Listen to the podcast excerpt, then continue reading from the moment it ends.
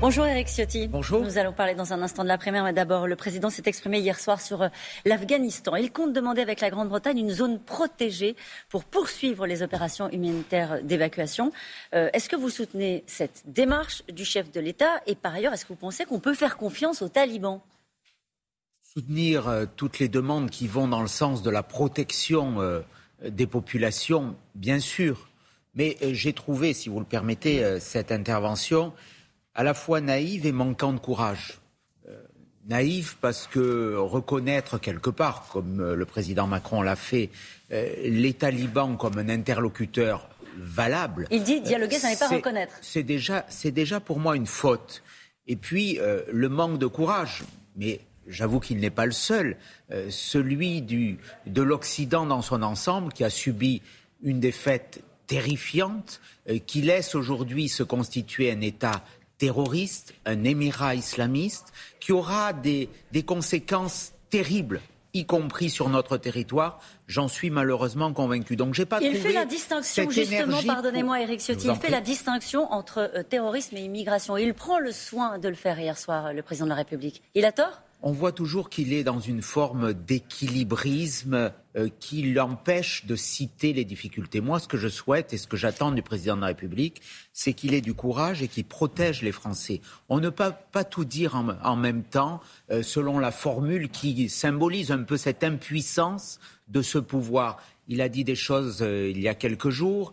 Il semble dire le contraire hier soir. Euh, on a besoin d'un cap. Sur les flux on a, Sur les flux migratoires On a besoin d'un président qui protège. Bien sûr que les flux migratoires et euh, le nombre de ces flux sont source de danger, sont source de menaces et peuvent conduire à des menaces terroristes. Il faut avoir le courage de le dire. Vous avez réclamé avec d'autres parlementaires que la France arme les opposants euh, aux talibans et en particulier un homme, le Hamad Massoud, qui tient à la vallée du Panchir. Le président n'a pas évoqué la résistance aux talibans hier soir encore moins euh, la volonté éventuellement d'armer l'opposition aux talibans. Vous le regrettez? C'est ce qui me choque, c'est ce manque de courage que je déplore. Euh, on a euh, des hommes extraordinairement valeureux autour d'Armad Massoud, le fils du commandant Massoud. Ils sont les combattants de la liberté dans cette vallée du Panchir. L'Occident doit les soutenir. J'ai lancé un appel avec une vingtaine de députés français pour les soutenir. Il y a des sénateurs euh, américains qui font la même démarche. Il faut que ce Vous soit. n'avez pas été entendu par l'Élysée, Il n'y a aucune réponse. Mm. C'est une euh, et cette absence de réponse traduit une lâcheté, une lâcheté. On abandonne ces combattants de la liberté. C'est ce qu'ils vous ont dit. C'est ce qu'ils vous ont dit, ces combattants de la liberté avec lesquels vous êtes en contact. Je suis en contact, notamment avec Ali Nasri, qui est un peu le porte-parole d'Ahmad Massoud, et il attend que l'Occident reconnaisse euh, les forces qui sont mm. autour de Massoud comme le seul interlocuteur euh, crédible en Afghanistan. Éric Ciotti, vous êtes candidat vous êtes l'un des quatre candidats déclarés à la primaire de la droite. On va parler dans un instant de votre démarche très personnelle. Mais d'abord, un mot. Euh, votre parti lance aujourd'hui une large consultation euh, auprès de ses électeurs, de ses sympathisants, afin de déterminer le meilleur moyen de vous départager. C'est juste une enquête pour gagner du temps. À quoi ça va servir? Toutes les méthodes pour obtenir euh, le rassemblement à la fin du parcours sont utiles. Moi, je constate qu'il y, y a, cette démarche, elle a été mise en place, on l'a tous soutenue. Vous n'en attendez rien. C'est très bien pourquoi pas? On verra. Euh, les réponses sont le, euh, le 20 septembre. Ce qui compte, c'est qu'on ait euh, le chemin et la volonté. Je crois que la volonté, on l'a tous, d'avoir à la sortie. Moi, je suis optimiste sur cette démarche une candidate, un candidat. Je ne vois pas le chemin, moi, personnellement. Le chemin, à quoi ça peut ressembler bah, Nous sommes aujourd'hui euh, euh, le 30 août. Y a-t-il encore une chance sérieuse, Eric Ciotti, de voir s'organiser des primaires sur le format de ce qui s'est fait précédemment dans votre parti? Est-ce que vous y croyez vraiment? Oui, je le crois. Ça sera pas forcément selon le modèle de ce qui a été fait il y a cinq ans, mais, mais je le crois. Je pense même que c'est nécessaire. Aujourd'hui, quel est le constat? Euh, Le pays attend des solutions de droite parce que le pays va mal. Il n'y a pas un homme ou une femme qui, à droite, s'impose naturellement. Il n'y a pas le leader naturel, comme ce fut le cas pour Nicolas Sarkozy, par exemple, en, 2007, derrière lequel tout le monde convergeait. Donc il faut un mode de sélection ou de rassemblement, vous l'appelez comme vous voulez, et pour, euh, pour le temps, il faut débattre sur des idées, sur des idées fortes par rapport à la situation du pays. Je, vous entends les uns et les autres. Je vous entends les uns et les autres depuis des semaines dire la même chose. Il n'y a pas de vaisselle cassée. Je crois qu'on s'entend tous bien. Oui. Moi, je parle à Mais vous n'avancez pas. Je parle à Valérie Pécresse, mais le temps fera son œuvre, et au final, quand les choses vont se cristalliser, il y aura un candidat de la droite républicaine avec un objectif casser le duo Le Pen-Macron, qui, je le dis pour moi, est un duo qui ne conduit rien de bon pour le pays, et offrir un vrai candidat avec des idées de droite. Et moi, je souhaite, et c'est le sens de ma démarche, qu'il y ait des idées de droite parce qu'elles sont nécessaires pour le pays. Combien de temps votre favori a-t-il? Peut-être vous considérez-vous comme favori, on va parler dans un instant. Si je suis candidat, c'est parce que je n'ai pas d'autres favoris vous considérez comme favori de cette bataille? Pas favori, mais je veux dire, vous me dites, quel est votre favori? Non. Combien de temps le euh, favori a-t-il pour plier le match? on, a quelques semaines, on a quelques semaines, quelques mois au plus, mais euh, voilà, euh, on voit de plus en plus que la décision des Français se cristallise assez tard. Donc, débattons sur les idées. Il y a des différences, elles sont saines, mais on a un socle commun, c'est offrir une alternative pour redresser un pays qui va mal.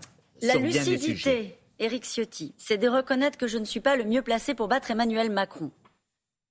C'est Bruno Retailleau qui a dit ça. Pourquoi n'avez pas vous eu cette, cette lucidité?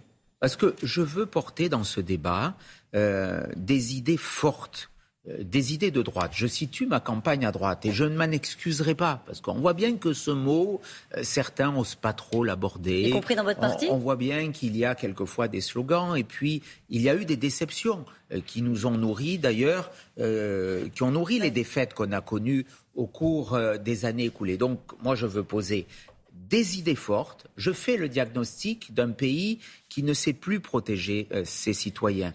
Je fais le, pays diagnostic d'un pays qui euh, s'est désindustrialisé, qui laisse euh, des territoires à l'abandon, dont le modèle de santé s'est fragilisé, qui laisse la filière nucléaire aujourd'hui se fragiliser. Il faut un sursaut. Et ce sursaut, il doit reposer sur des idées fortes, claires, que je porte tout simplement. Et elles doivent être installées dans le débat. Volonté d'inscrire dans la Constitution nos racines judéo-chrétiennes, refus de la submersion migratoire, interdiction euh, du port du voile pour les mineurs, euh, donc notamment dans les sorties scolaires, fin du regroupement euh, familial, suppression du droit du sol. Quand on lit ces propositions, sincèrement, Eric Ciotti, on se dit qu'est-ce qui vous différencie précisément sur le fond du Rassemblement national? Moi, je, je récuse excusez-moi, pas, la question, mais, mais cette problématique. Je n'ai pas à me situer par rapport aux uns aux autres. Ces propositions, je les défends depuis euh, plusieurs années à l'Assemblée nationale. Pas la question du droit du sol. Elles ont toutes fait l'objet de, propositions de loi. On, est allé sur le droit du sol, euh, on a euh, réduit ce qui aujourd'hui paraît totalement inadapté. le droit du sol, c'est devenir français par hasard. Moi, je souhaite qu'on devienne français par adhésion. Parce que si on devient français par hasard, il y a plus ce pacte républicain qui protège, il y a plus cette mm. adhésion aux valeurs qui ont fait la France. Pourquoi je souhaite inscrire nos, racines chrétiennes dans la Constitution? C'est pas une question religieuse, c'est pour qu'on reste fidèle à notre histoire, à notre culture. Moi, je veux pas qu'on s'excuse de ce que nous sommes. Je veux pas que demain on nous impose un autre modèle.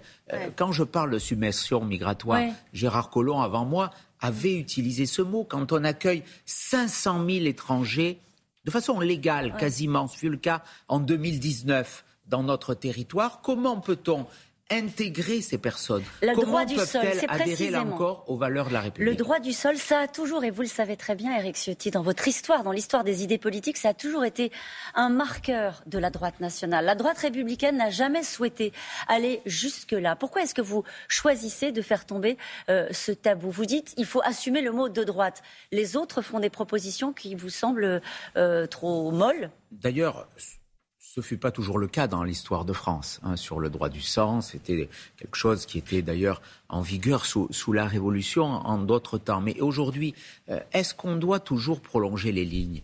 Est-ce qu'on doit toujours rester immobile? Euh, Moi, je fais le constat que des menaces pèsent lourdement sur l'avenir de notre civilisation de notre nation et qu'il faut réagir. C'est-à-dire sur l'avenir de notre civilisation. Vous pensez à quoi? En quoi notre civilisation aujourd'hui elle est menacée et par qui? Quand vous, quand vous voyez ce qui se passe en Afghanistan, quand vous voyez ce qui se passe au Maghreb, au Sahel, on voit bien que la civilisation occidentale, judéo-chrétienne, euh, celle dont nous sommes les héritiers, est aujourd'hui attaquée. Certains, ils ne s'en cachent pas, par le terrorisme, par la violence, veulent nous faire disparaître. Donc, soit on se soumet, soit on réagit. Éric Zemmour Je suis de ceux qui veulent réagir. Éric Zemmour, qui porte certaines de vos propositions aussi, avance pas à pas vers une candidature.